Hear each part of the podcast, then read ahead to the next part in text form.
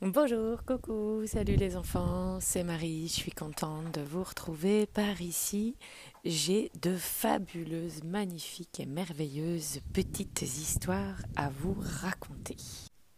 Ces histoires sont issues d'un livre qui s'appelle « Histoires d'ailleurs », qui sont des petits contes inspirés de la sagesse bouddhiste. Et elles peuvent peut-être nous permettre et nous aider à vivre dans l'harmonie. Alors installe-toi confortablement et profite de ce petit voyage magique.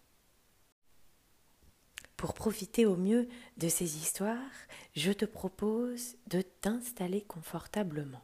Peu importe là où tu es, tu peux simplement te sentir bien. Peut-être fermer les yeux, remuer un petit peu les orteils, à droite, à gauche, les deux, puis relâcher. Remuer le bout des doigts de la main droite, puis de la main gauche, et relâche-les. Tu peux lever les mains jusqu'au ciel, très haut, très haut, très haut, attraper tes deux mains, et puis les relâcher le long de ton corps. Tu peux aussi inspirer doucement, mais profondément. Tu sais, tu inspires par le nez, tu fais gonfler tes poumons, tout l'air rentre dans ton corps et va aller nourrir chaque cellule de ton corps. De la pointe de tes orteils jusqu'aux racines de tes cheveux. Tu inspires l'air, comme si tu gonflais un gros ballon. Et tu expires, c'est-à-dire que tu souffles lentement, tout doucement, petit à petit, mais complètement. Tu vides bien tout l'air qui est venu remplir tes poumons. Et puis tu peux recommencer autant de fois que tu l'en souhaites. Tu inspires, tu gonfles tout ton corps comme un ballon et tu expires complètement, complètement, complètement pour tout vider. Bravo! Tu as vu comme ça fait du bien? Tu peux renouveler comme ça tout ton corps en inspirant de l'air bien frais. Et petit à petit, tu peux même sentir tout ton corps qui s'enfonce tranquillement là où tu es assis ou allongé ou posé. Tu peux peut-être poser les mains sur ton ventre et sentir ce ventre qui se gonfle quand tu inspires et qui se dégonfle quand tu expires et quand tu rejettes tout l'air de tes poumons complètement. Ça fait comme un va-et-vient. Tu sais, comme les vagues qui montent et qui redescendent sur le sable.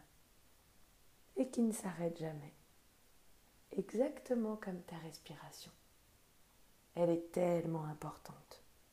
Prends-en soin, peut-être chaque jour un petit peu, exactement comme tu prends soin peut-être de ton doudou, comme tu prends soin de ton corps en mangeant, en jouant. Tout ça est important et respirer est très important. Et cela permet surtout de te détendre et de relâcher tout ton corps qui te porte toute la journée. Tu peux aussi faire un grand sourire et relâcher, puis à nouveau faire un grand sourire et relâcher. Tu peux aussi faire des grosses grimaces, tirer la langue et relâcher. C'est rigolo, ça fait du bien. Continue ainsi à respirer profondément et à te laisser te détendre pour écouter cette histoire magique qui va t'être racontée.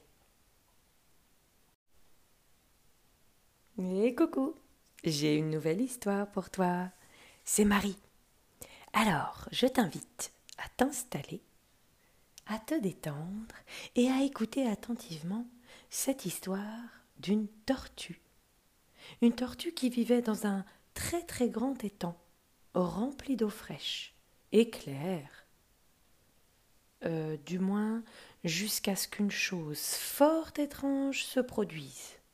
Oh, et oui, vois-tu, cette tortue vivait il y a très très longtemps dans une contrée lointaine où il faisait bien chaud. Pendant des années, elle savoura le plaisir de faire paresseusement le tour du grand étang ou de prendre un bain de soleil, juché sur une des grandes feuilles de nénuphar vertes et caoutchouteuse qui recouvrait la surface de l'eau. Parfois, elle happait une libellule qui passait par là, ou bien elle essayait d'attraper un girin gras et juteux pour son repas. Tout compte fait, tu l'as compris, la tortue avait la belle vie. Tout allait bien. Mais un été terriblement chaud et sec, la pluie cessa de tomber, et le soleil se mettait à briller avec une telle force que l'eau fraîche et claire de l'étang commença à s'assécher. Petit à petit, l'étang s'amenuisa. Il devint chaque jour plus sec et plus petit, jusqu'à ce qu'il ne reste finalement qu'un tout petit peu d'eau. Bon, la tortue décida de passer à l'action.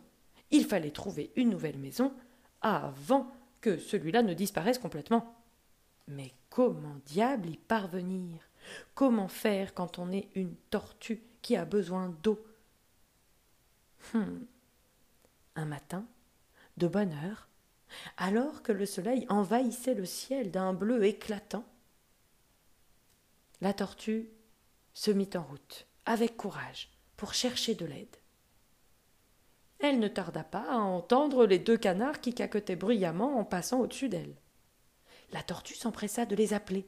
« Hé, les canards là-haut, aidez-moi, s'il vous plaît !» L'étang où j'habite est en train de s'assécher. « Pourriez-vous avoir l'amabilité de me conduire jusqu'à un autre étang plein d'eau ?»« Mais comment le pourrions-nous » répliquèrent les canards. « Nous volons dans les airs, et toi tu es en bas, sur la terre. Comment faire ?» Il s'avéra qu'à cet instant précis, la tortue trébucha sur un long bâton qui se trouvait là en travers de son chemin. « Et si vous teniez ce bâton tendu entre vos deux becs ?» dit-elle au canard. « Je pourrais peut-être me mettre au milieu et m'y accrocher avec ma bouche ? » Et vous pourriez ainsi me transporter jusqu'à un autre étang. Bonne idée, acquiescèrent les canards en venant se poser à côté d'elle. Mais dans ce cas, promets-nous de ne pas ouvrir la bouche. Ainsi fut-il décidé. Chaque canard prit une extrémité du bâton dans son bec, et quand la tortue eut saisi le milieu dans sa bouche, ils s'envolèrent. Et c'est ainsi qu'ils traversèrent le ciel et transportèrent la tortue jusqu'à un étang rempli d'une eau bien fraîche et bien claire. En chemin, ils survolèrent un champ où quelques enfants jouaient et riaient. Entendant des battements d'ailes au-dessus d'eux, les enfants levèrent la tête et ils éclatèrent de rire devant ce spectacle si rigolo qui s'offrait à leurs yeux. « Mais c'est complètement ridicule !» s'écria un garçonnet. « Deux canards qui transportent une tortue sur un bâton. Oh, regardez comme elle a l'air bête !»« Oh, ces moqueries !» mirent la tortue très en colère. Même si elle avait l'air effectivement un peu bizarre, il y avait une excellente raison à cela. Alors dans sa rage et sa colère, elle se mit à crier aux enfants. « C'est vous qui êtes complètement idiots, vous ne comprenez pas !» mais en ouvrant la bouche pour parler. La pauvre tortue lâcha le bâton. Elle dégringola alors du grand ciel rempli de soleil et elle vint s'écraser lourdement sur l'herbe. « Aïe !» s'écria-t-elle en frottant sa tête, toute pleine de bleus et de coups, douloureuse. « Oh, si seulement je n'avais pas écouté ces moqueries !»« Bon, la prochaine fois, je réfléchirai à 2 fois avant de rabrouer quelqu'un. Peu importe si on se moque de moi. Moi, je sais pourquoi je volais avec ces canards. Et maintenant, je me retrouve là, toute seule. S'il vous plaît, aidez-moi. Mais les canards ne pouvaient pas l'entendre. Ils avaient continué leur vol et leur chemin. Ils lui avaient bien dit de ne pas ouvrir la bouche. Elle cria à nouveau « S'il vous plaît, aidez-moi !» Elle a besoin de l'eau de la mare pour vivre. Et elle se retrouve là, très loin, si loin, coincée, dans ces hautes herbes. « Aidez-moi, s'il vous plaît !» Alors un des enfants, qui jouait et qui s'était moqué d'elle, mais qui l'a vue tomber, s'approche doucement. « Qu'est-ce que tu fais là, petite tortue ? Tu ne devrais pas plutôt être dans les temps ? Allez, je t'embarque. Et je te ramène jusque là-bas pour que tu puisses retrouver l'eau. T'as rien à faire dans les airs quand même. » Alors la petite tortue ne dit rien. Elle se laisse porter et transporter. Elle n'aurait pas dû répondre aux moqueries avec de la colère. Les moqueries ne sont rien si on ne les écoute pas. Il vaut mieux ne rien dire. Elle remercie alors simplement ce petit garçon qui est venu la remettre dans la mare. Et elle a compris à présent qu'il vaut mieux réfléchir avant de parler.